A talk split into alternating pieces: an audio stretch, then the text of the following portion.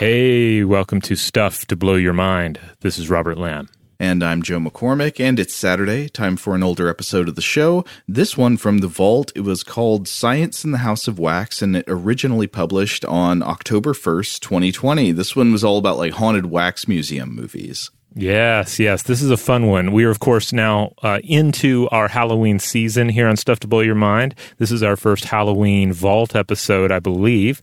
And yeah, this one, this one's really cool. You get into like what are wax figures? Why are wax figures? How have they been used and thought about um, throughout human history? Welcome to Stuff to Blow Your Mind, a production of iHeartRadio.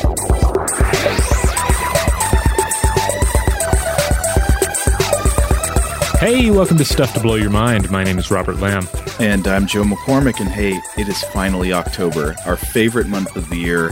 If you're new to the show, every October, every year, we spend the whole month uh, talking about monster science, spooky stuff, and we have got a firecracker to kick off this month this year, I think, because Robert, you and I both got wax fever. That's right. Uh, we are going to be talking about wax. Uh, in particular, we're going to be talking about wax and human flesh, wax in the human form.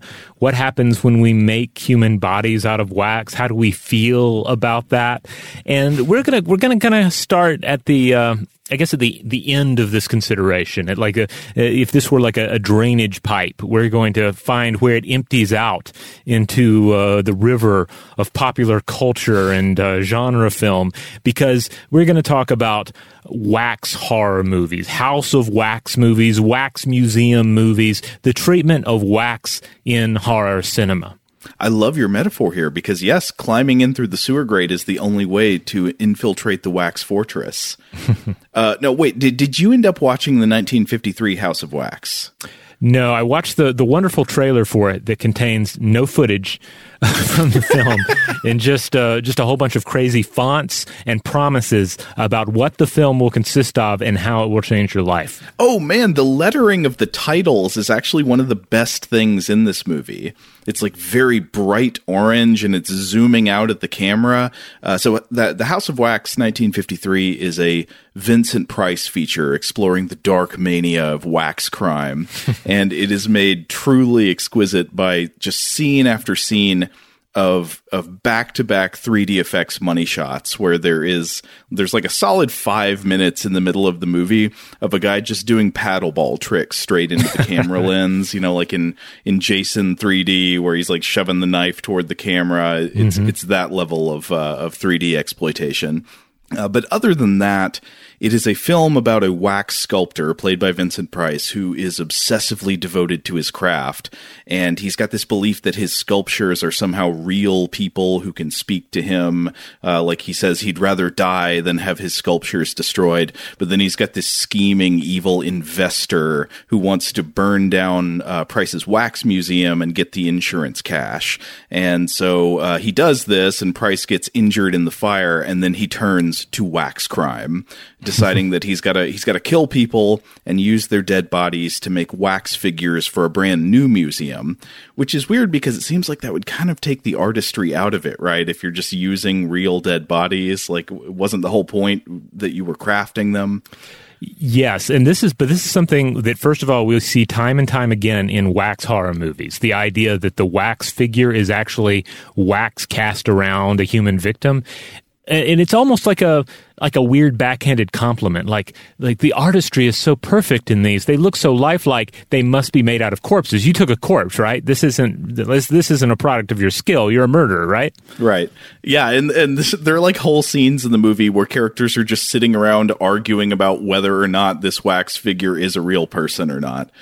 Uh, and it, it, spoiler alert it is. It's a you know that that that's not Joan of Arc. That's my friend Matilda who uh, got murdered in the elevator last week. Uh, uh, but quick quick fun fact about this film: I was reading that it is.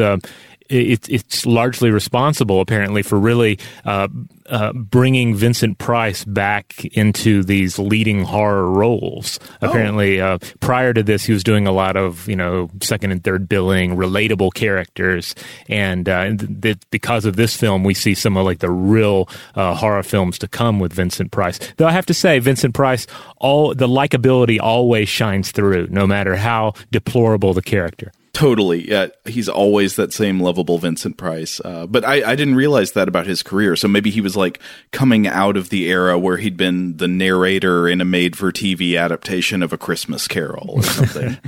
yeah, the equivalent thereof. Yeah. Uh, but then also, uh, there, there's a funny thing about this movie that is that it's notable for featuring a very young Charles Bronson as a character named Igor, who is Price's assistant in Wax Crime, which seems mm. a hmm. little bit on the nose. Yeah.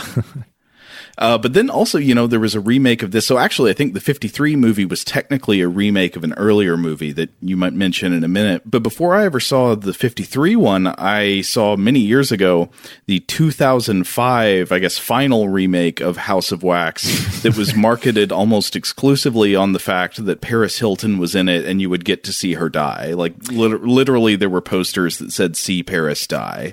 Yeah, this is a weird one to think back on because this was a time when Paris Hilton was at the center of like media um, mm-hmm. attention, and this whole this film was just sold entirely on this idea of celebrity death worship. yeah, uh, I tried to rewatch it last night. It was a brief experience of intense suffering, and I did not. I was. We were not able to finish watching this. Uh, it is probably the most mid 2000s thing I have ever seen. It's just 2005 in pill form. So you've got Paris Hilton, you've got Chad Michael Murray as like the bad boy who turns out to be good in a pinch. And then there's a character who's shoving a digital camcorder in everybody's face. Remember when every horror movie had that for some reason? Mm-hmm. Uh, it would randomly intercut to grainy digital video for for no apparent reason. Uh, and the, the, soundtrack was just constantly coming in with you know sudden compressed guitars and the butt rock voice just stabbing into your ears. Uh, it's it yeah, uh, I couldn't finish it. Uh, I, I was reading about it. Uh, this is one I, I have not watched, but apparently the wax museum in the film is supposed to actually be made of wax as well, which um, sounds stupid, but uh, it's stupid enough that I at least have to commend it on committing to such a, a ludicrous notion. Uh, I, yeah, I don't know. I didn't get that far this time, and I do not recall from the last time I watched it. Though it does feature a Paris Hilton made of wax, or at least covered in wax. Uh, all of the characters look a little bit waxy anyway, and I would say, well, that's an intentional effect, you know, for this film in particular. But really, I think that was just the visual style of mid 2000s horror movies. Now, um, let's see. We're, we're not going to be able to touch on all the, the wax horror films in this episode, really say much about them. I will say that Waxwork, which came out in 1988, uh, was a lot of fun and had a pretty fun sequel as well. It has the the guy from Gremlin and Gremlins uh, 2 in it. Oh, yeah, Zach Galligan. Yeah, yeah, yeah. He play, he's in both films. And uh, David Warner plays the uh, the Wax Master, the villain in the first one. The Waxwork films, as I recall, are, are very, they're kind of, um, you, you know, that genre of. Um, of, of fantasy film that existed uh, at the time where it's like you're skipping channels and you're being thrown into different realities? Yes, yes, I do. That's what the, this was based on. It's like that plus Wax Museum horror film. And I remember it being kind of fun. I haven't watched these since the, the, the 90s, but I, I remember them being kind of fun late night uh, viewing experiences. so it's kind of like the montage at the end of Wes Craven's Shocker? Yeah, I guess. Yeah. okay. Um, now, I should I should also point out that the 1935 film Mad Love, starring Peter Lorre, uh, uh, this is one of my favorite weird pictures, and probably my favorite new to me film that I saw this year. Uh, it actually features a wax double of a popular performer uh, as a plot point. Oh yeah. So you see it, you see it popping up again and again, uh, at least as an element in a weird or a horror movie plot.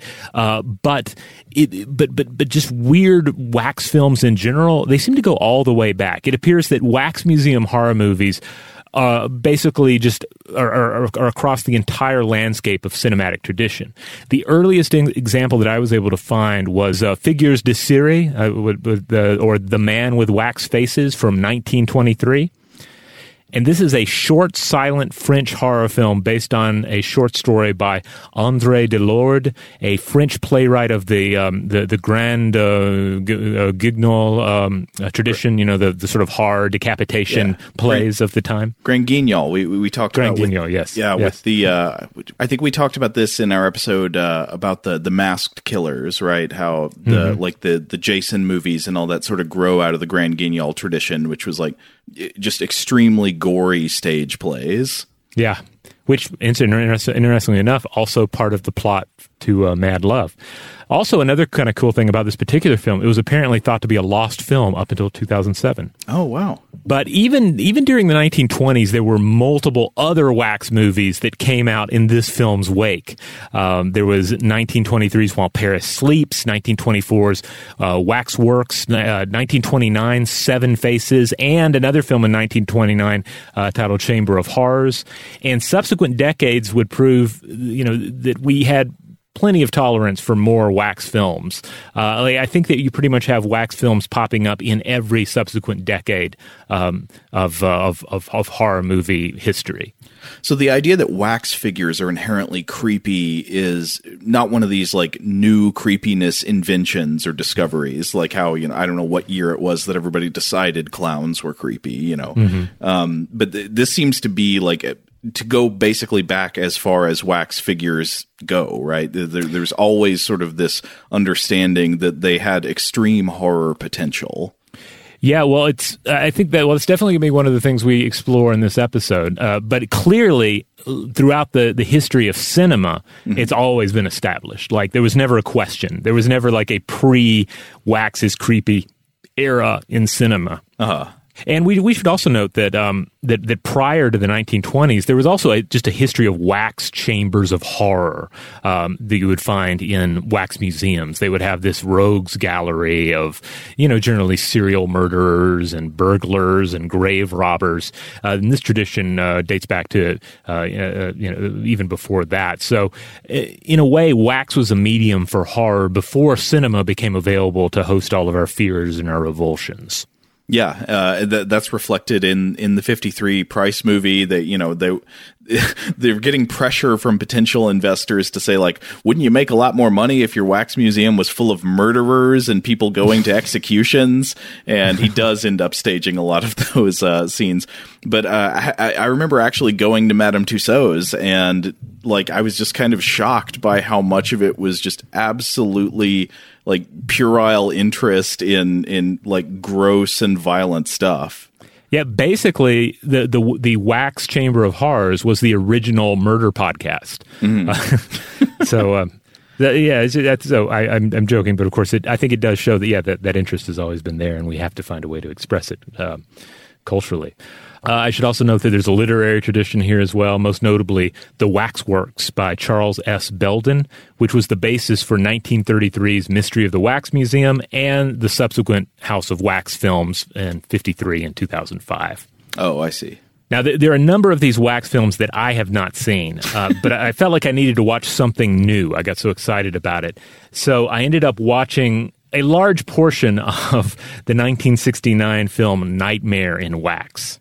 Is this the one that's got Cameron Mitchell in the photo looking like William Shatner with an eye patch? I, I'm glad you brought that up because I think there's something about. I was thinking about this earlier that that Cameron Mitchell is like he, he he's very similar um, to Shatner in, in many ways. You know, has similar similar uh, sort of uh, body and stature, and also uh, you know similar like like stereotypically handsome face. Except with Cameron Mitchell, everything is just a little more dangerous and unsettling. Like like you you can you can trust a character played by William Shatner, but you cannot trust a character played by Cameron Mitchell. If Cameron Mitchell had played the captain of the Starship Enterprise, it would have been an entirely different universe. It would have been a very a, a very dark Starfleet if he was uh, at the uh, at the helm. He's a Shatner with lurid secrets.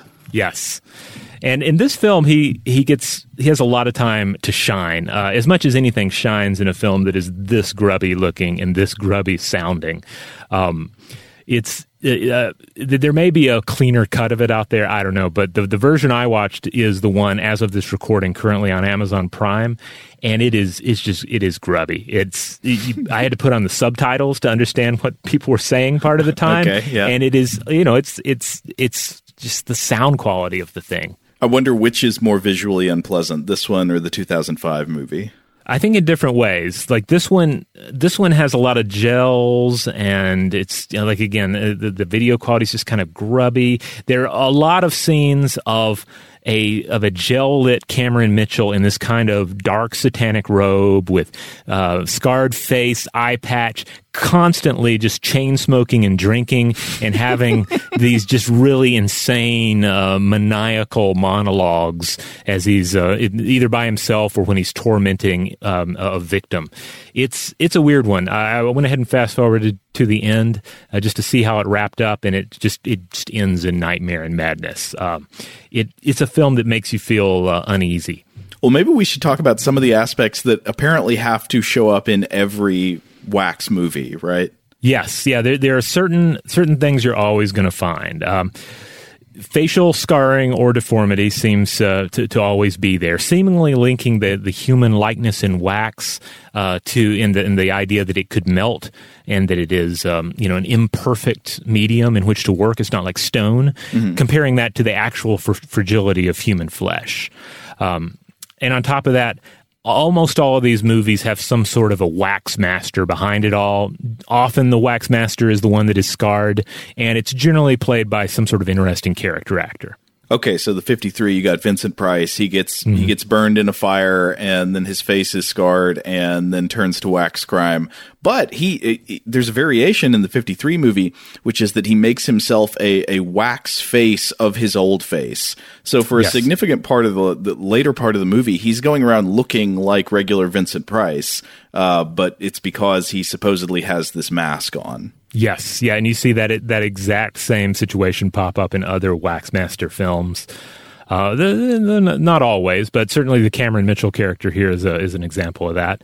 But uh, but so some of the other characters that have played Waxmasters include uh, Peter Cushing, um, David Warner, uh, also John Carradine. Hmm. So uh, you know, this gives you an idea of the, the type of kid. Basically, your your your middle aged horror movie lead, the actor who will say yes. Yeah. Um, another important aspect of wax movies is if you can afford it, you've got to have a cauldron of wax, and someone needs to either go into that cauldron of wax or be suspended over it. Yep, yep, all correct. Though I got a bone to pick with that cauldron thing in a minute here when I get into some okay. of the chemistry of wax. But I've got another element that has to appear in all these movies, which is that the palace of wax must burn. you know, there's a fire, and you get to watch the wax figures melting grotesquely. Uh, because of the textural similarity of wax to skin, it sometimes looks surprisingly like a real human melting. I don't think a real human would melt quite like that, but you know something about it looks organic you know it does mm-hmm. it doesn't look like uh, just a normal type of inanimate object. It's something kind of like alive and coming apart. Uh, and it almost makes me wonder if like all these wax movies where the the wax figures always melt could be the source of the melt movie trend.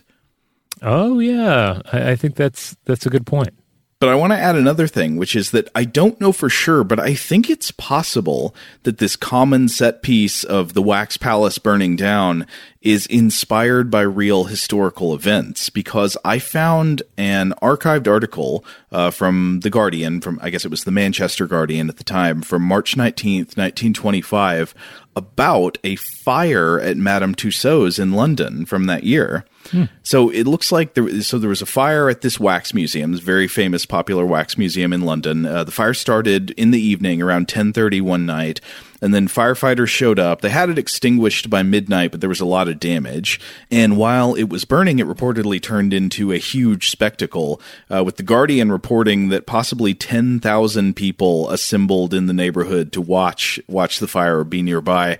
That number sounds high to me. I don't know how yeah. that was estimated, but then again, I, I guess they did not have TV at the time.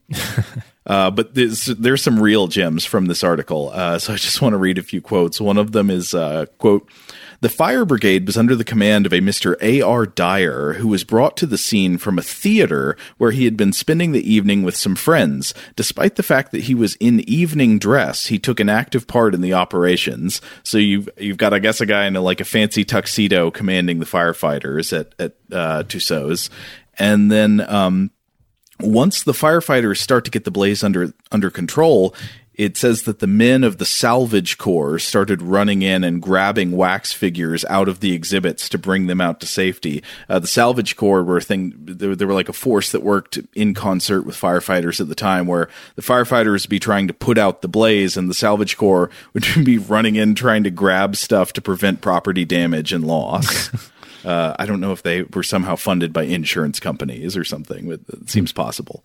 Uh, but to read a quote from this article, Two of the salvage corps men were seen struggling along with a huge cage containing a green parrot, which after a moment or two hopped onto its perch and began to show signs of a return to perkiness. Uh, this was uh, uh, apparently a, a, famous green parrot uh, of Madame Tussauds, and there was another report in the Evening Post that says after the parrot was, uh, I guess that it had been sort of rendered sluggish by some smoke inhalation, but once they got it back outside, it sort of perked back up. And this uh, this report in the Evening Evening Post says, Then it startled everyone by remarking, This is a rotten business. I can't do a parrot voice, but ah, rotten business. and then one more uh, longer quote from that Guardian article. Members of the crowd inquired after the safety of Charlie Peace, Crippen, and other notorious criminals from the Chamber of Horrors. So people are out there yelling like, "How's Crippen doing? Is he okay?" um, uh, the sight of the salvage men shouldering the wax models was a strange one. An eyewitness who lives opposite Madame Tussauds said in an interview that the fire was a wonderful spectacle. Strong red and golden flames leapt 50 feet from the roof of the building. The wax models could be distinctly heard sizzling. It is strange to think of the number of eminent and highly respectable people being burned in effigy in London. Madame Tussauds' famous waxwork spread its net far and wide, with at least 40 people of the present Parliament and scores of notabilities outside uh, were represented in wax in these burning galleries. Criminals represented in the Chamber of Horrors, however, will have no feelings in the matter, as they are all dead. Well, this is great because this does also get into some of the ideas we're going to discuss concerning the, the likeness that has been created in wax and its relationship to the living human or the deceased human, whatever the case may be. You know, there's some photos online uh, that are alleging to be of the aftermath of the fire at Madame Tussauds. They appear to be of like very like charred and and partial remains of wax figures. I'm not. I, I couldn't confirm that they were definitely from uh, this actual fire, but wherever they're from, they really do look absolutely horrific. It's it's one some one of the most nightmarish things I've ever seen. Yeah, it's just like bodies and lifelike heads, and they're just kind of uh, clearly they're just kind of like thrown up against a wall, um, you know, temporarily. Uh, but it, it it is bizarre to look at. It is unsettling because they are they are lifelike and yet lifeless.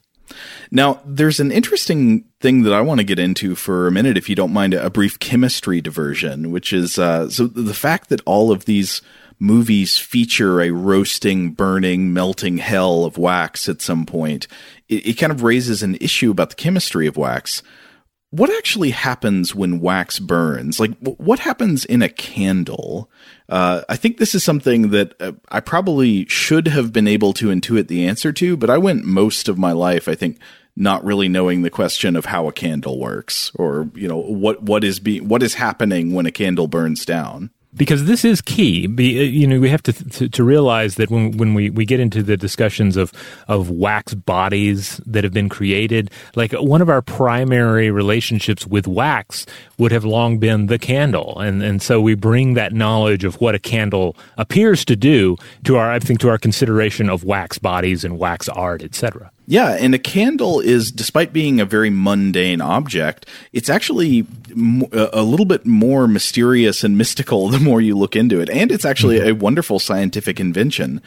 Uh, so, so technically, you know, you got a lot of different chemical compounds that are called wax. There's not just one thing that is wax.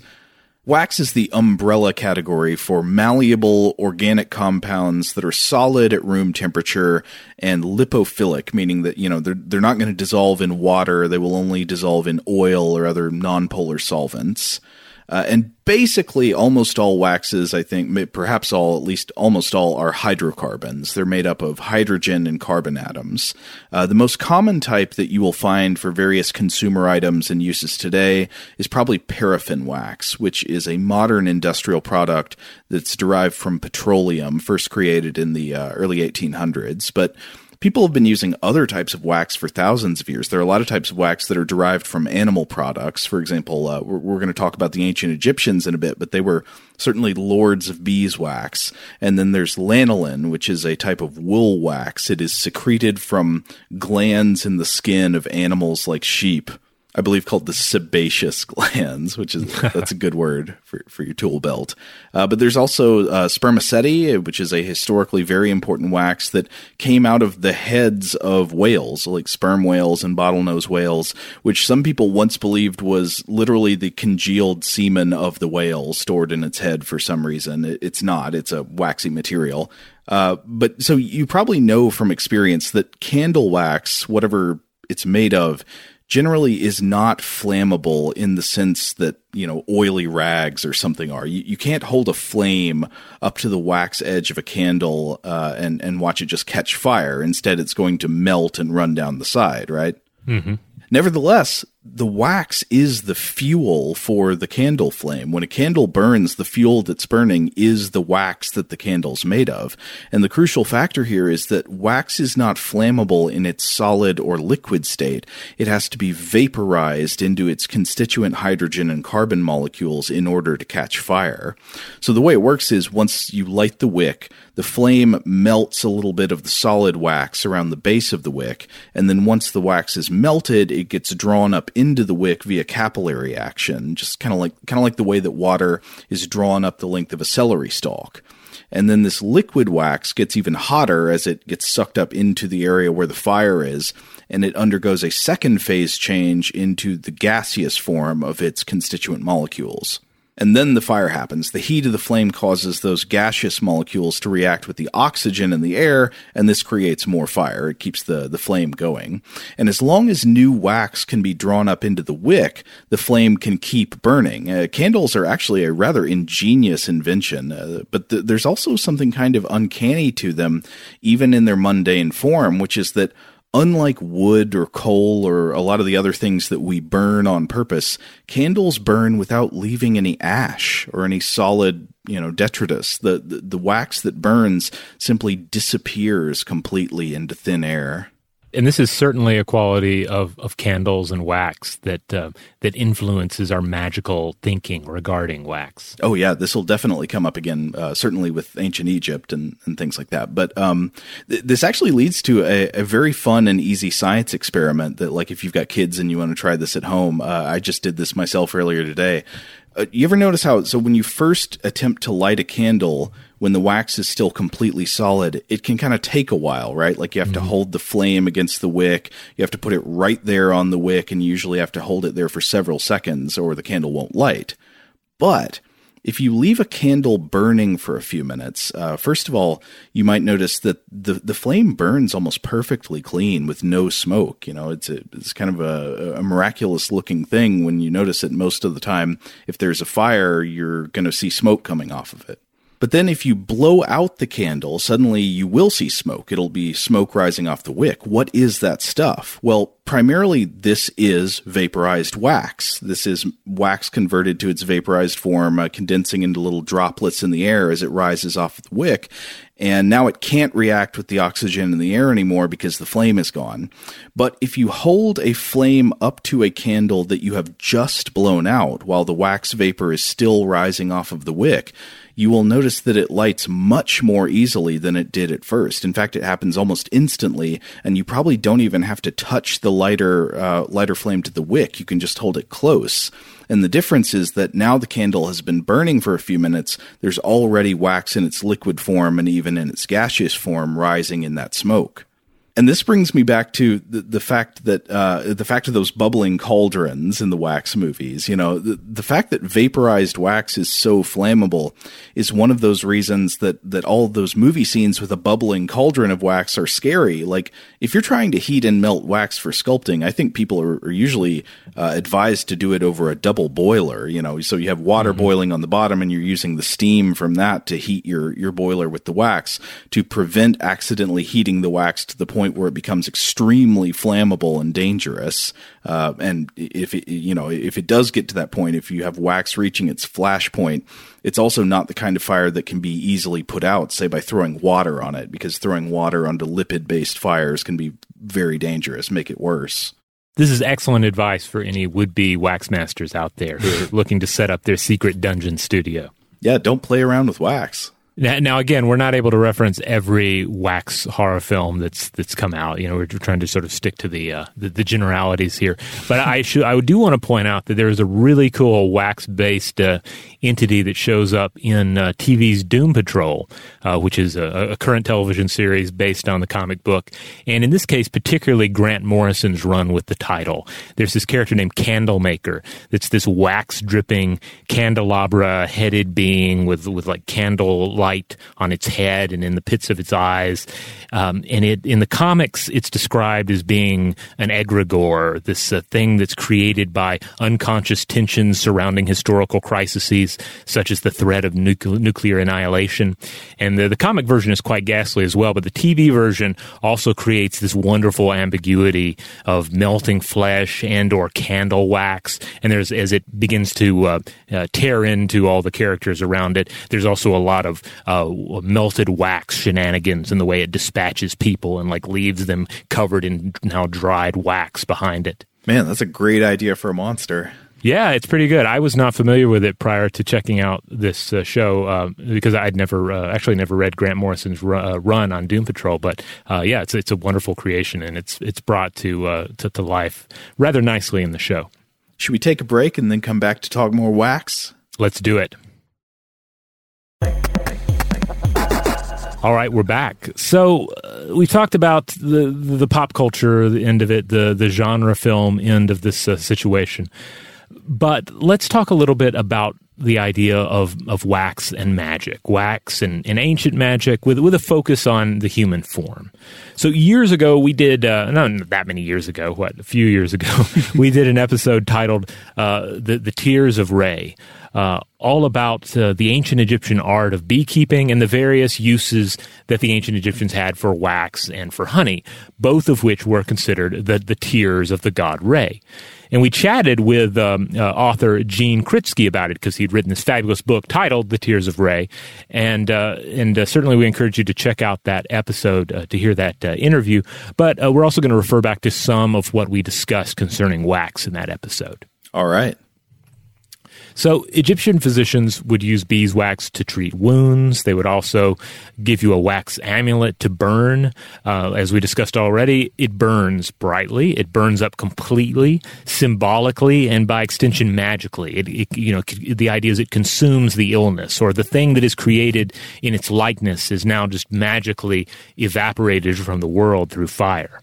Yeah, and apparently this is not something that only happened in ancient Egypt. There, there have been traditions in a number of uh, different religions. I think in in uh, pre-Christian Rome, there were also like yes. cases of people burning wax effigies of, say, an organ of the body or something like that to try to get a, a blessing from the gods or to defeat an illness of some kind. Uh, and and it seems to be there's something about the way that the wax would disappear completely that made it seem more magical.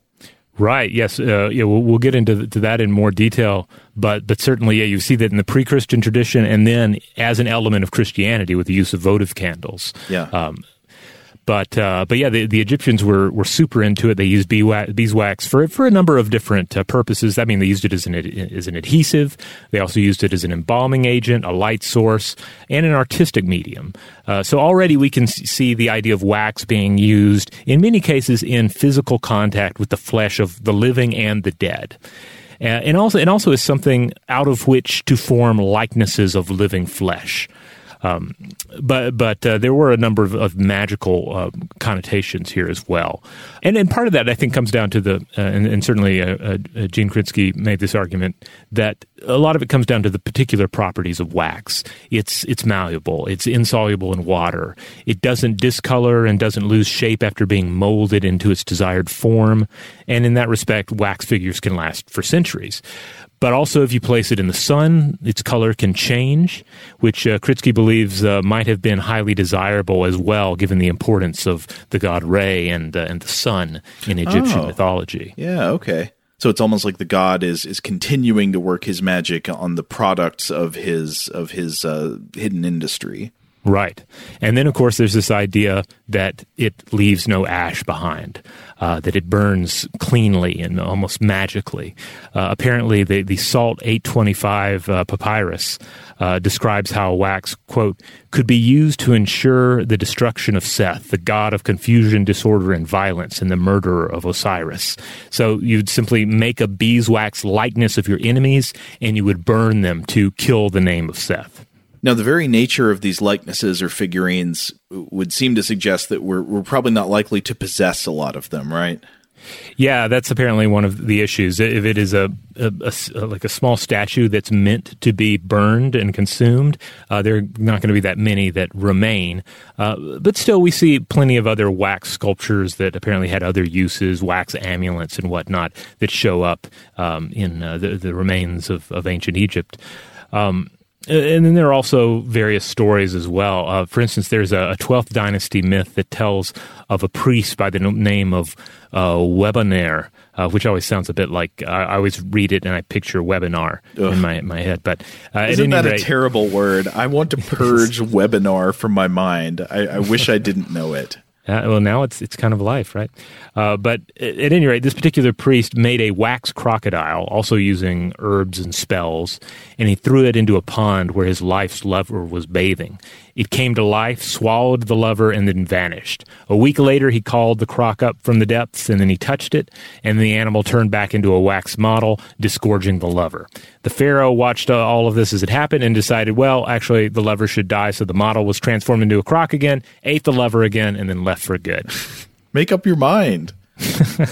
So anyway, that's uh, certainly check out um, uh, uh, Gene Kritsky's book if you want more about ancient Egyptian use of wax and, uh, and, and honey. But but basically, the idea is there were a lot of magical ideas about what wax is, and I, I think it can help. Uh, these ideas can also highlight some of just the universal aspects of wax that make it attractive to the human imagination.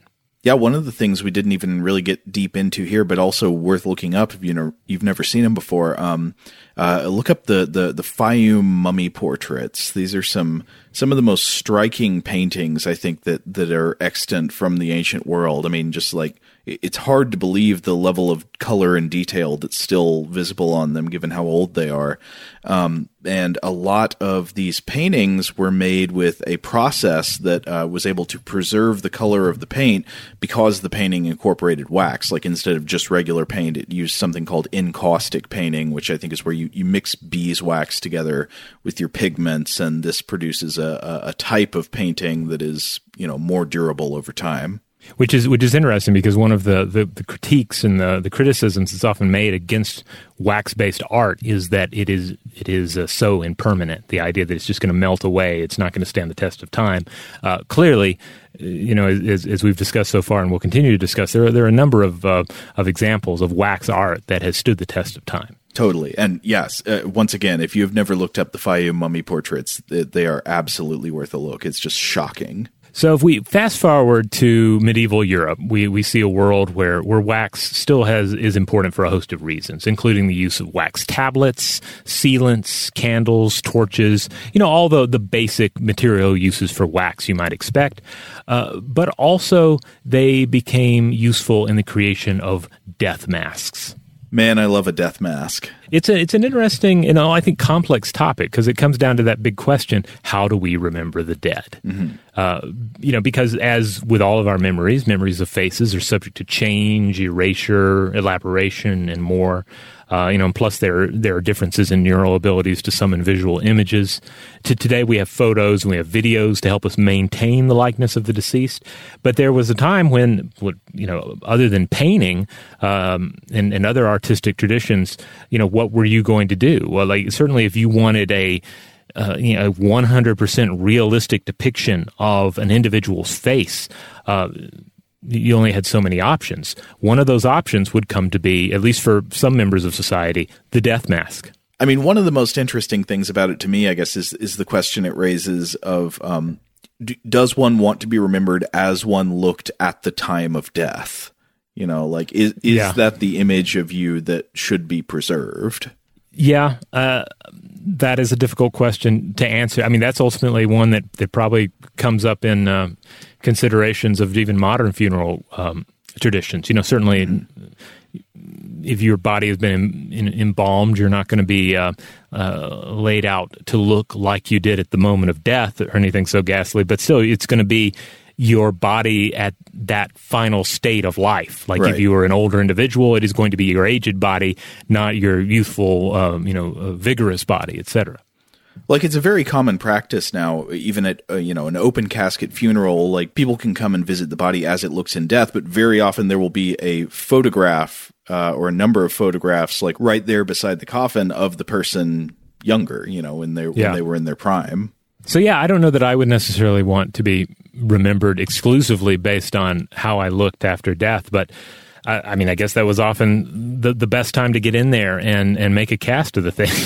uh, you would first of all you would see even back in Roman days you would see wax sometimes used to preserve the features of a deceased person for the purpose of of modeling or sculpture, uh, just to you know to, to sort of keep it all together long enough to to model a copy of it. But uh, if you're going to create a straight up death mask based on a, a person's face, you're going to need to create a mold. Um, uh, and plaster was often used, uh, just as plaster is used today for for facial casts. You know, so certainly everybody's seen a a, makeup uh, FX documentary at this point and seen that performed on your your, your favorite uh, actor, uh, you know, or, or, two. But um, but on top of using uh, plaster, wax could also be used. I was looking at particularly at Iris I.J.M. Ginsham's Death Masks Unlimited, which appeared in the British Medical Journal in 1985 uh, and point out that, yeah, they would sometimes pour wax over the features. And these would often, the resulting um, uh, uh, death mask that they created would, would then be used as a source for use in other artistic works. But by the 1800s, um, we saw a change. The masks became sought after in and of themselves. The creation of this lifelike um, face, uh, and the resulting plaster or metal version of the face was used as an object of remembrance in and of itself, not merely as a model for other uh, treatments. That's interesting. I, w- I wonder if that has anything to do with uh, changing attitudes around the same time toward I don't know, uh, like uh, objective accuracy in the capturing of images. Say, like, you know, also in the 1800s, we're getting the first photography as opposed to portraiture. Yeah, yeah, this is a good point. It's it's it's the difference between the um, yeah, the painting that you have commissioned and perhaps had some insight into exactly how you are represented, and then just the abstract reality of the plaster cast that is made of your face after you die. You know, yeah. you're not even around to say, "Uh, can we can we do something about these uh, eyebrows here? Can uh, have, I would like this mole removed, etc." Like, nope, this is what you um, what what you wax is what you get. well, yeah, I mean, it, it's like uh, in the modern era, we tend to think a photo of a person is somehow more real than a painting of them. You know, it somehow more mm-hmm. realistically captures what they looked like. That was the real them. And I guess you could probably say the same thing about a death mask versus, you know, an, a somewhat interpreted sculpture. Right. Now, now the face is ultimately only one part of the scenario here, and we'll, we'll come back to it. But there's also this this rich history of anatomical wax replicas as it concerns organs and other parts of the body, you know, hands, etc. Yeah, and we were reading a, a really interesting paper about this uh, by a scholar named Roberta Ballestriero in the Journal of Anatomy called Anatomical Models and Wax Venuses Art Masterpieces or Scientific Craft Works. And Robert, I really liked this paper. I thought this was so interesting. It was all about the, the history of. Uh, of how human anatomy has been rendered in wax sculptures and to what degree those sculptures incorporate elements of or are considered examples of fine art. Yeah, it's a wonderful paper. It's available in full uh, for free online, no paywall, and it has uh, it ha- it also has illustrations of the, these works. It has photographs of the various wax works that uh, the author is referring to. Now, one of the areas that uh, Ballestriero b- begins with is going back to burnable effigies of wax. And the, the author notes that pre Christian votive offerings, quote, could be of any kind, but often reproduced parts of the human body re- representing healthy or diseased organs. Now, one thing that Ballestriero points out in this particular paper is how between the 13th and 17th century, uh, Florentine and foreign nobles in Florence would commission life-sized colored wax figures of themselves, which were then dressed in clothes. They would, you know, you could give them wigs and basically create a stand-in for yourself that would just hang out in church as an act of devotion. Um, this this is so this good. is just so weird. this is amazing. You remember the episodes we did a few years back about religious technology? Mm-hmm. Uh, so you would have, for example, the prayer wheel. You know, the, yes, in a way, yeah. this is trying to create a machine that can accomplish a religious or, or supernatural objective by doing prayers for you at a greater rate than a person could. But I, I also wonder if there's some sort of vague idea of religious technology here, where if you can create a good enough likeness of yourself to put in the church, it's almost as if you can accomplish being there praying all the time while being in your actual physical body somewhere else and doing other things. Yes, it is. Uh, like it, it's it's really hard to even kind of fit this in your head because on one hand, this seems like the kind of thing Homer Simpson would do in an episode, Yes, right? Like yes. try to put a wax version of himself in church so that he doesn't have to go. Uh-huh. Um, but then it also, again, we have to think about the magical ideas about wax. The idea, like what happens when you create a lifelike version of yourself, especially when there's already this history of creating sacred objects out of wax. Um, yeah, it's it's it's ultimately really trippy stuff. Now, the, tradition here seems to have, in part, involved out of that death mask creation uh, practice as well, um, because this would have been the treatment befitting a regal face in death. But hey, why not in life as well? Uh, if a funeral wax body could stand in for a, uh, a corpse in a coffin, then why not stand in for the living body as well? Why not, in a, in a way, like stand in as a like an additional um, antenna for the human soul? Oh yeah, and and lest we skip over that too quickly, I mean another thing Ballestriero talks about in her paper is the idea that say if you go to a I think it would be like a, a 17th century or 16th century funeral in France, you you might expect to find a wax sculpture of the dead person. Yeah. H- how strange. Yeah. Uh, I mean, in a way, it gets right back to what we were talking about. Do I want everyone to see my old body uh, there in the ca- casket? How about a wax version of me that can be, uh, you know, a little more beautified? Let's put that on top. That's exactly what you would see. But I, we should get back to these figures in the churches because this is this is just too good. So you would have a, a a rich person would commission a wax sculpture of their body that could be put in the basilica in the church to just live there. Basically, yes. And there would be multiple figures that would populate the inside of the church, uh, alongside wax models of organs and the like, uh, and also some non wax models. Uh, but apparently, wax was quite popular. And, uh, and this practice continued, especially in Florence and a few other areas, at least until Leopold II banned the practice in 1786. The author writes, quote, These boti, as they were known in the Florentine vernacular, were present in nearly all churches in Florence. But in the church of the uh, Santissima Annunziata, they became a major feature, turning the sanctuary into an enormous museum of wax figures of all types, including body parts as well as whole figures. This gets even weirder in a minute, but I'm going to hold off for a second. That's right, because enter the Medici uh, family, the House of Medici. Uh, I was looking at uh, a book uh, titled Medici Women by Gabrielle Langdon. Uh, that is, uh, I think, that deals, you know, predominantly with, with women in the, the powerful House of Medici family, the Italian banking family and political dynasty of the time. Uh, but there's a section in there talking about how the, the Medici family used Boti. Um, that they were, uh, to, to, to, first of all, to drive home, uh, these figures were not meant to be burnt in the church. They were there to hang out. Yeah. Uh, they were there to as a magical presence in these particular churches. Uh, and there, they could last for decades and were, as Langdon describes them, ex voto centers in these churches. And by ex voto, we mean a religious offering given in order to fulfill a vow. But more importantly, uh, the author writes here, they made quite an impact on anyone who saw them, and they served to reaffirm uh, just Medici domination over politics, uh, and also to to drive home their divine favor over that of their enemies. Well, yeah, I mean, you're putting like a like a, a secular, powerful person in effigy inside the house of worship. Yeah, I mean, just imagine how grotesque that would be today. I mean, it, it, would not surprise me if it were to take place today. Also, uh, just given human nature has not changed that much, right? Uh, sadly, but uh, but but yeah, just uh, you go into church and here is a member of the Medici family in wax, uh, just as almost like a religious icon in the church. Adding to that, what if it could kill you?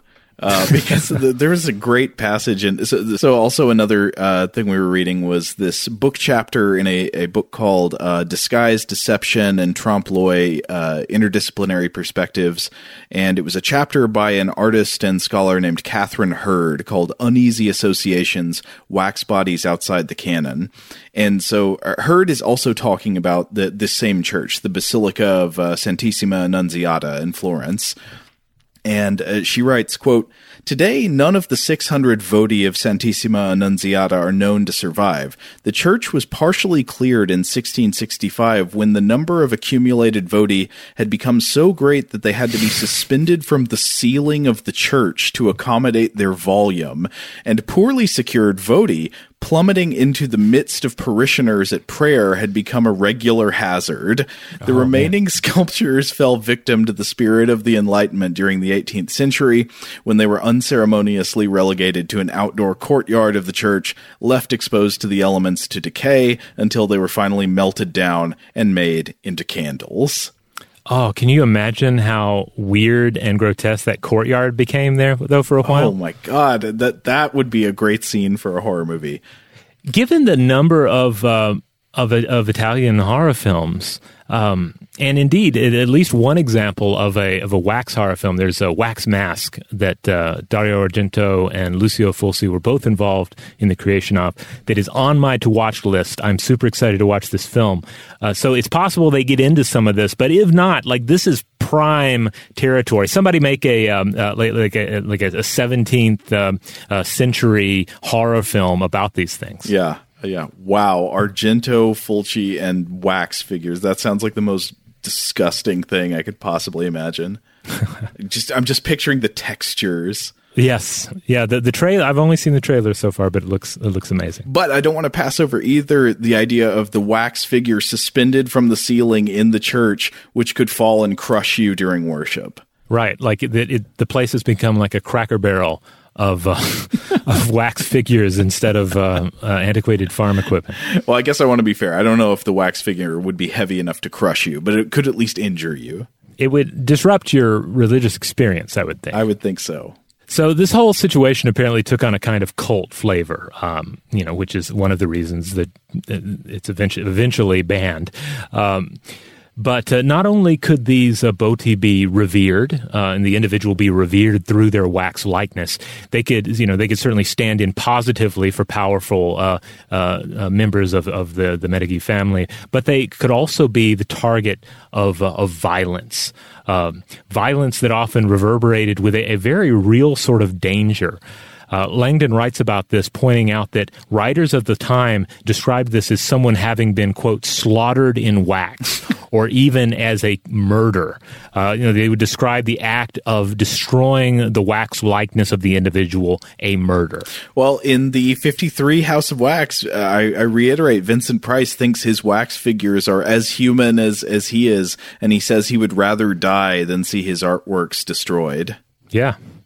So, so again, here in these examples, we see wax standing in for flesh and taking on magical properties. The likeness becomes the thing or the person. They are present in the church. They are devotees to God in wax. And if the effigy is then dragged out into the street and, and stomped into the dirt, uh, then the violence is all that more direct and physical. Now, one thing uh, Ballestriero points out in her paper is that wax by its by its very like natural texture just lends itself so well to realism and an, and an unsettling level of realism. Like it it mimics flesh in a way that naturally becomes very unpleasant to people. Yeah like you think of why people love marble sculpture so much is be, you know it's like oh it's like my flesh except it is it is solid, it is uh, resistant, and it is so perfect and, and, and flawless. Mm-hmm. But with in wax, especially if you're dealing with a like a mold situation, you know you can capture every detail, every wrinkle and pore uh, can be uh, created. It is flesh-like. It can be colored. It can be molded. And uh, one thing that this is something I, I, wasn't even thinking about until uh, I, I read it uh, here is that you know, you have actual organic materials that can be combined with the wax. Yeah. Actual body hair, actual hair, teeth, and nails can be kind of um, melded into the substance, which even it just, just serves to blur that boundary between wax and flesh. And she also points out that, that these are the these very lifelike qualities in wax as a medium. That this would be part of the reason that it was abandoned uh, by the artistic community anyway, not not by craftspeople uh, during the rise of neoclassicism. Yeah, neoclassicism was a it was an aesthetic movement in the Western arts and literature that began in roughly like the mid 18th century, but it consisted basically of a a revival of interest in classical antiquity. So you would start to see artwork of the time much more favoring the style of the Greek and Roman arts, uh, architecture, yeah. theater, and that kind of thing. Uh, it's often described as a move away from the highly ornamental Rococo style that came before it, and it favored, you know, the the, the elegant symmetries of the Parthenon or ancient ancient Greek sculpture, uh, all of which have a sort of a, a, simplicity to them that is not there in the wax sculpture. Like the wax sculpture goes against this because of how close to real it can get. Like the realism actually counted against it for the aesthetics of the day. Yeah, and and I think or I suspect anyway, that a lot of what we we consider now in terms of the uncanny valley effect would have also been present uh, with wax. Like the, like wax just allows you to get so close to reality. You get into that potential that that arguable realm of, of of close but not quite close enough, or so close but not perfect that it unnerves me is the art real or not? You know, I can look at a at a at a marble sculpture I can walk through a sculpture garden, and yes, these are beautiful and lifelike, and the craftsmanship, the the artistry involved is just amazing. Uh, but I don't wonder if it's real. I'm certainly not accusing the the people of having uh, you, know, you know taken the corpses of their victims and used them as uh, models for these stone uh, works of art. Yeah, and one of the things addressed in in a couple of these sources we've been talking about, definitely in uh, Ballestriero and in and in Catherine Hurd's chapter, is the question of whether wax sculptures are art or not, or yes. you know wh- whether people consider them even potentially to be art. There, there's some kind of a there's a kind of bias against the media. Absolutely. So we're going to take a break, but when we come back, we're going to dive into this very topic, but we're also going to get really into the topic of anatomical wax creations. All right, we're back. All right, now while we've been talking about how uh, there's sort of a, a, mixed history of how wax sculpture has been received as art, there is one area in which wax sculpture was uh, was and sort of always has been a big hit, which is in scientific and anatomical renderings of the human body. So uh, Ballestriero writes, "quote With the advent of neoclassicism, these very qualities made the realistic nature of wax models seem repulsive, and the practice of artistic ceroplastics, and that's uh, wax sculpture, basically, ceroplastics meaning wax, uh, started a slow decline. From an artistic point of view, it virtually disappeared in the 19th century, surviving only in a minor way for votive uses, for example, by the creation of ex voto objects and statues, at times containing relics of saints and martyrs and in secular waxworks such as those displayed at Madame Tussauds Museum in London, as we've already talked about. But it seems like maybe Madame Tussauds is a little bit gauche. uh, she goes on. In contrast, the use of wax modeling techniques for didactic and scientific purposes increased considerably for the study of normal and pathological anatomy, obstetrics, zoology, and botany. So here, wax is finding its natural home. Maybe, uh, maybe it's not always perfectly received in the art world, but it definitely has a role to play in science. Yeah. Now, now, of course, there's there's always been this connection between art and, and science. Certainly, certainly in pre-photographic and cinematic days, because if you were a naturalist exploring the world, if you were if you saw a new species of bird, uh, you would need to draw that bird. You would need to have a record of that bird. Uh, you know, even paint that bird, etc. Uh, likewise, in the in uh, we see this relationship between the study of human anatomy and the pursuit of art where oftentimes the artist is the anatomist and the anatomist is the artist. And sometimes it's difficult to say which is the primary occupation, which is the primary endeavor. Totally. But this brings us to the 16th century. Uh, during this time, we saw a renewed interest in human anatomy, and it ends up sweeping across Europe human cadavers proved the most essential um, source in exploring the mysteries of human anatomy. Uh, and, ana- and, anatomical drawing was still an essential tool as well. But the two dimensional medium had its limitations. Uh, access to cadavers was also not universal, and as we've discussed, they were in short supply at times. uh, you know, it, people were afraid of their bodies being stolen by the uh, uh, the grave robbers. Yeah, if you were buried too close to like the Edinburgh uh, Medical College, you could very, very possibly have your corpse stolen for a dissection there. I mean, this was the age of dissections in order to educate and to study. Right. You know, what, you got to know what the organs inside the body look like if you're going to do medicine, do surgery, and all that. But sometimes bodies are hard to come by especially in the summer.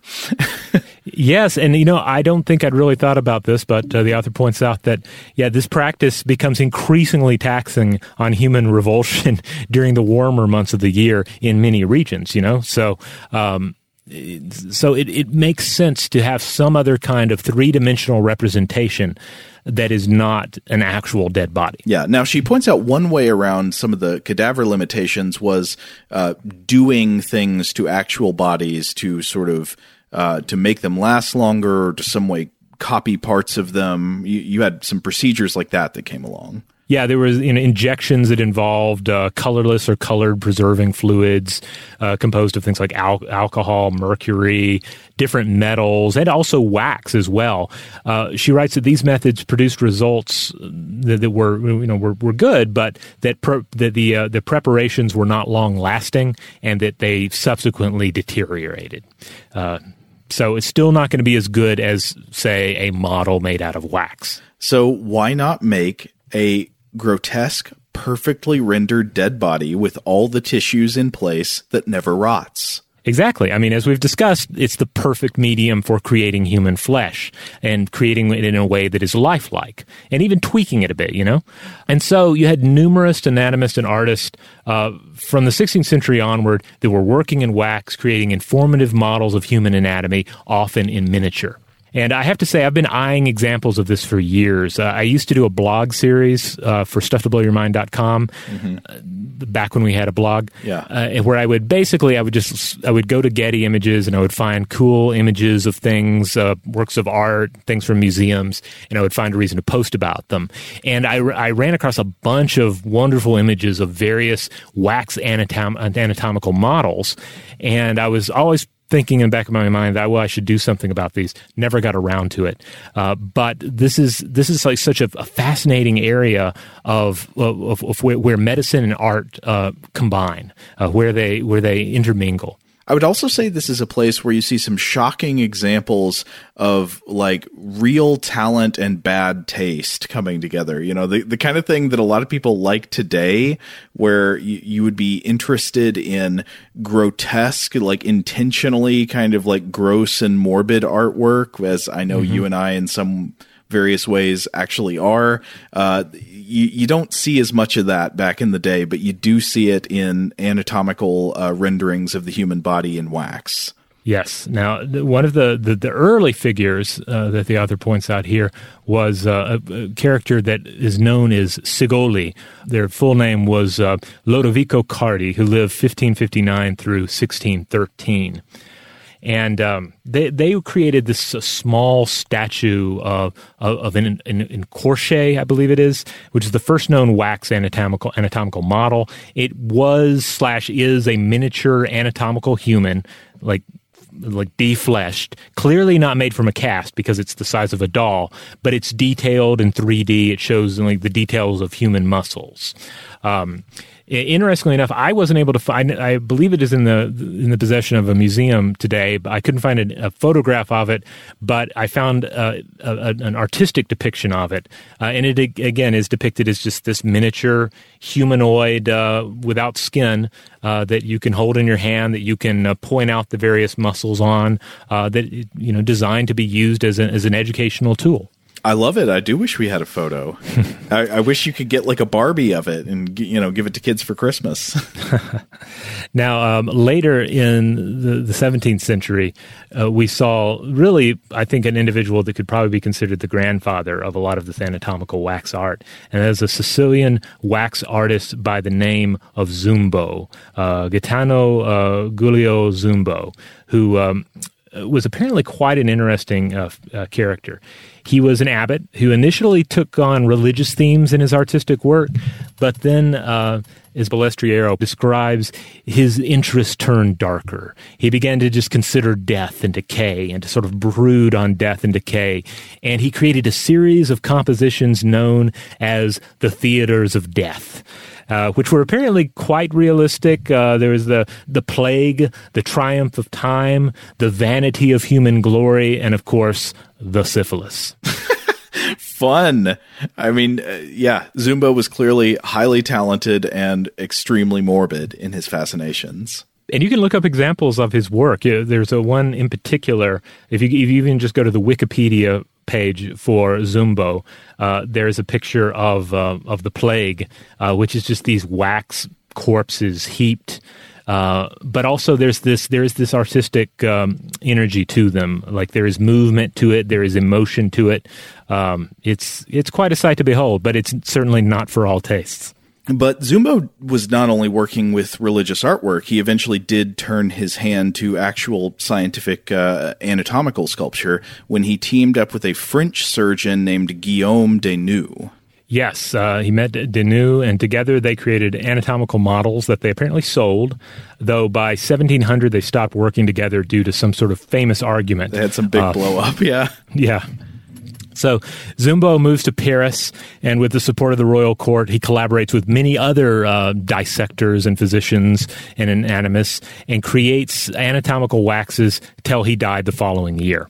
Um, but all told, he was um, he, he was only active in the anatomy game for something like six years total. It really kind of came towards the end of his life.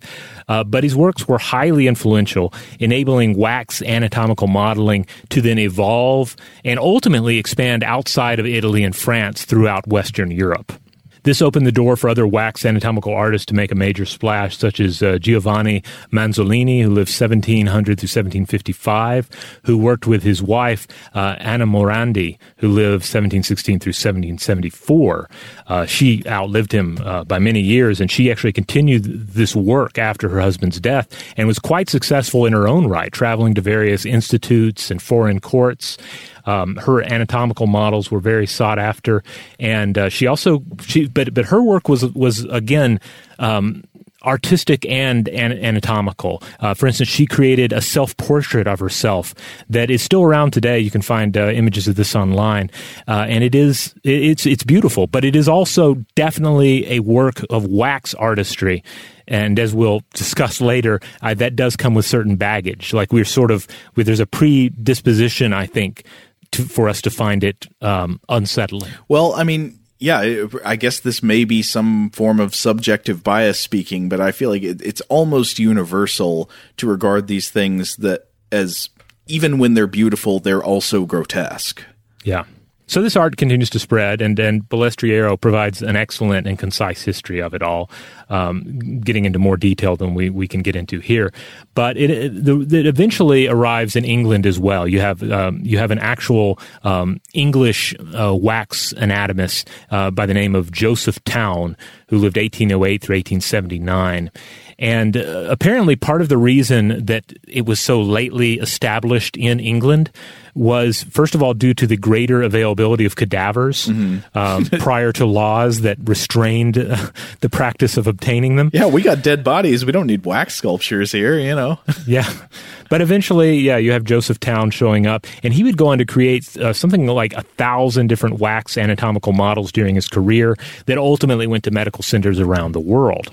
Now, there's an example of uh, of Towne's work that is uh, shown in a photograph in uh, Ballestriero's paper, and it looks straight out of Hellraiser. I mean, I guess actually what it is is that the art style of the Hellraiser movies is clearly copied from this. Yes, there. Uh, so this this is where we're we're getting into a lot of artistic consideration. Uh, and uh, Ballestriero gets into this a good bit. Um, because on one hand, you have the Italians.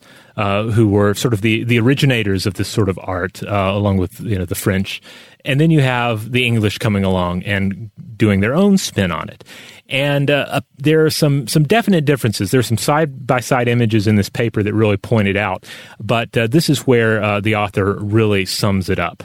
Um, uh, she writes, quote, Italian waxes are imbued with a real sense of beauty. The splendid Italian models of La Specola, Florence, are graceful statues that do not seem to belong in the dissecting room. Specimens from northern countries such as the UK, the Netherlands, or Germany are usually more realistic, almost brutal, preferring anatomical accuracy rather than artistic flair. One of the major differences between the Italian and English wax models is the fact that the former are alive, whilst the later are lifeless. Yeah, she highlights this in a number of different ways that like the the Italian artists were much more concerned with making the wax anatomical models not disgusting and even sometimes kind of lively and happy looking and seductive somehow. Whereas the stuff you'd get with Robert Towne or uh, some of the other uh, artists in, in England or Germany would be more just kind of a like it wasn't it wasn't really worried about being grotesque and wasn't try it wasn't trying to comfort you and say like look at this look at these happy eyes yeah, she describes Towne's uh, some of Towne's waxes as being quote practical, crude, true to death. but you know, for my own part, looking at various examples, I, I, I do think it's fair to add that Towne's work is beautiful in its own right. Uh, you know, there, there is certainly more of a brutal realism to his works, but one I think could argue that some of the Italian works are actually more unnerving because there's this weird spark of life to them. You know, like right. they, there's something in their eyes. You feel you look at them and you're like this. This human being has no skin, and yet they are, you know, glancing across uh, the room at something. Whereas Towne's work uh, looks like a dead body, but uh, as uh, in partially flayed body, but as seen through uh, you know the eyes of someone with an appreciation for the beauty of death. Yeah, maybe maybe it is a little bit more troubling if like, you know, you're taking apart the torso of a wax sculpture to see its internal organs, but it's like reclining in a chair in a, in a way that almost resembles classical painting and it's got this brightness in its eyes like let's go for a picnic. Um, there's there's another whole uh, area that she gets into the Medici Venus. Um, basically touching on the popularity of anatomical Venuses during the 19th century. These would be artfully sculpted out of wax, reclining female nudes that also had dismountable torsos. So you could go up to them um, and you could like open them up like the hood of a of a vehicle you know, and then look at the wax organs within, see how human anatomy works under the skin, and there would often be a fetus in the womb as well. Um, which apparently, you know, this this wouldn't have really met, the inside wouldn't have matched the outside, but it reflected what was what little was known about uh, uh, you know actual um, uh, fetal development at the time. Uh, and by the way, over at Atlas Obscura, a, a, website that I've, I've loved for, for years, but basically is devoted to helping you find weird wax museums uh, in your area, wherever yeah, you are. Yeah, pretty much. Uh, the, the, there's a great 2013 article from Morbid Anatomy's Joanna Ebenstein about anatomical Venuses and where you can find them today. And, and apparently, she was setting out to chronicle all the ones that she could um, she could travel to. It's t- titled "An Ode to an Anatomical Venus," waxing poetic on the uncanny allure of 18th century uh, dissectable women. Now, at this point, let's get back to the question then is it art? um, because clearly, as we've discussed, like this, especially with the, the anatomical art, there is this intermingling of the artistic and the uh, you know the purely scientific. Uh, you know, and certainly we even see a divide within the tradition with the the idea that like the French and Italian version is more in line with um, artistic values, whereas the the English and German models are are less so. This is a question that, that Ballestriero uh, gets into in the article as well. The, the, apparently, there's this there, there was long an attitude against wax art. It was considered more of a craft, uh, more devoted either to morbidity or to uh, anatomical study. And uh, apparently, this survived well into the 20th century, where you had critics like E.H. Gombrich, who I was not familiar with, uh, who expressed that wax works were, quote, situated outside the limits of symbolization. So I guess the idea is that they're just too realistic to do the things that art is supposed to do. Mm-hmm. Like it's just too close. like there's not enough. Uh, there's not enough distance. I don't know. I mean, it, it seems arbitrary to me. Yeah, I mean, it doesn't seem to line up with, with what we know about um, art photography. But I don't know. Then again, I'm not an expert on the the, the history of, um, of, of art theory and so forth. But it seems like the, the argument that that Gombrich was making here would not be the same sort of argument you would make about photography. Uh, there, there's plenty of, of very artistic photography that is about capturing the stark reality of a situation, right? That, uh, but I'm not sure that um, you know the limits of symbol symbolization really show up in that. Uh, yeah, I mean, I don't want to be unfair to this critic, but part of me suspects that there's just a sort of instinctual revulsion that many people feel. It's the same reason there's so many House of Wax horror movies, and that and that is it. It finds difficulty being articulated as an aesthetic. Uh, as like a formal aesthetic criteria, so instead it just gets criticized as like, well, it's too realistic or something. Yeah, uh, yeah, but uh, as we mentioned the rise of neoclassicism earlier, apparently, especially with the rise of neoclassicism in art, wax was often considered a lower medium, a fragile medium, and so the art was rather ex- was either you know ex- expelled from the art world or left the do- to the domain of the anatomists and of course you know crude wax museums, uh, which apparently emerged out of the wax effigy tradition. Uh, to come back to that, Westminster Abbey, for instance, uh, has quite a collection of royal wax effigies effigies dating back to Edward III, who died in 1377. Um, so this is where we get the, the Madame Tussauds um, um, tradition. You know, the idea ultimately that we should put we should have representations of royal people, or failing that, uh, famous people or infamous people, like the modern royalty of the day, the Paris Hiltons of the day, or at least the the mid to uh, early two thousands. Well, I mean, yeah. Uh, so Madame Tussauds is going to be full of celebrities, right? It'll have it'll have a. I remember I think I remember them having like a really good Pierce Brosnan as James Bond wax mm-hmm. sculpture. Um, and I think sometimes the celebrity sculptures get like attacked or vandalized. I don't know if that has something to do, you know, somebody, you don't like Pierce Brosnan, so you knock his head off or whatever. Um, yeah. I mean, it's getting into the magic of wax, then wax effigies. What do you do with a wax effigy? It's either there to revere the individual or to lash out against them. Yes. Uh, but the other thing I was getting to is that it, it does seem somehow like there is a very clear natural draw to let's do some serial killers and let's do like a dungeon with, you know, tortures and stuff like that. Yeah, I mean, well, that was a, that was a long-standing uh, part of Madame Tussauds in London. Uh, Madame Tussaud, uh, by the way, lived 1761 through 1850.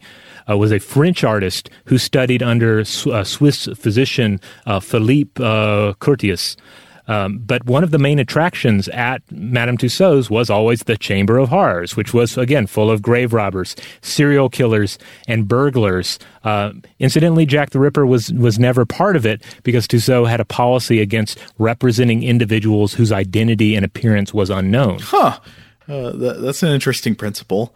Uh, But yeah, so this is how we get. Obviously, the thing that the that it's most famous for is the Chamber of Horrors, which is that seems to be confirmed by those reports from 1925 that when uh, Madame Tussauds is burning down, the people in the streets are not saying, "Oh, I hope that the sculpture of King George is okay." They're asking, "How's Crippen? Yeah, what, what about the what about the Norfolk Strangler?"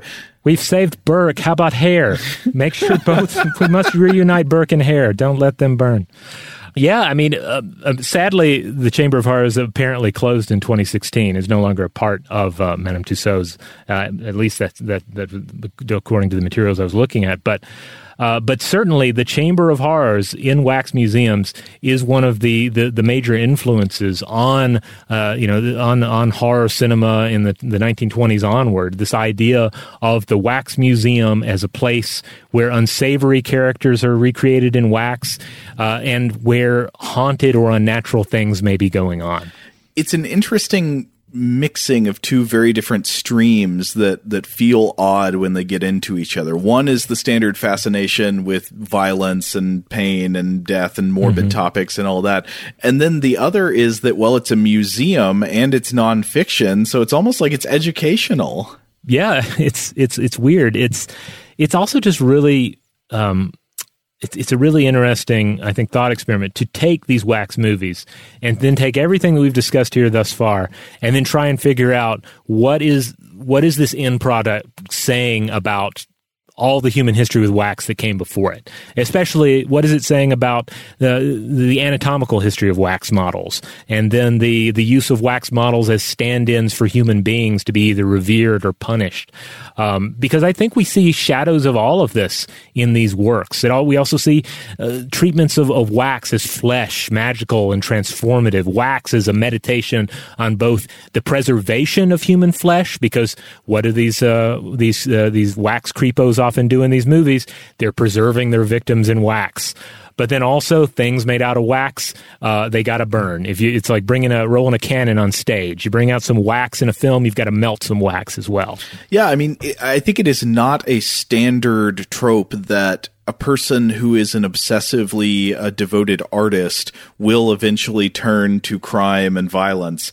But it is that if you're ob- obsessively devoted to wax artistry, you have wax crime in your future. That's just yeah, what people assume.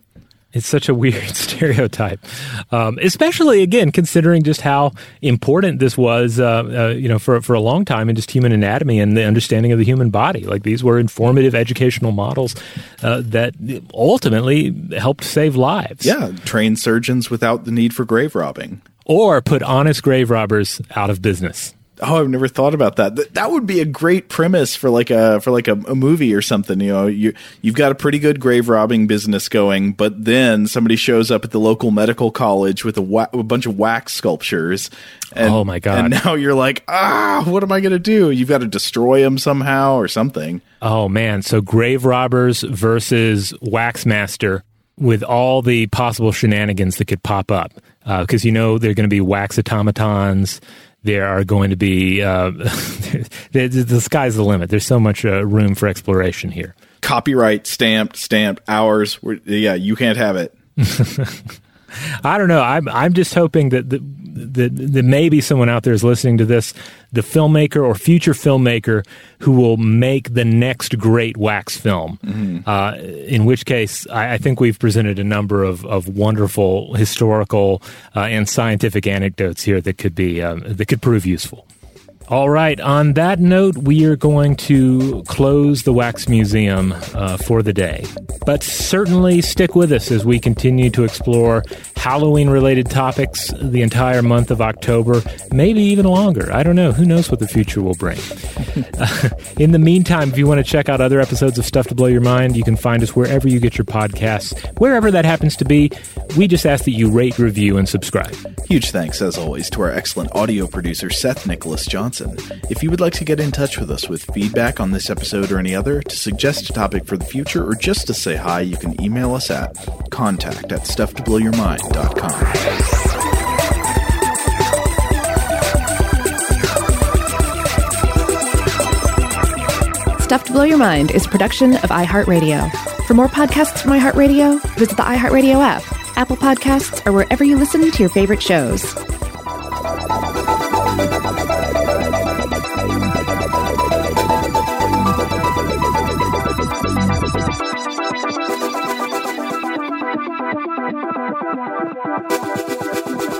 Thank you.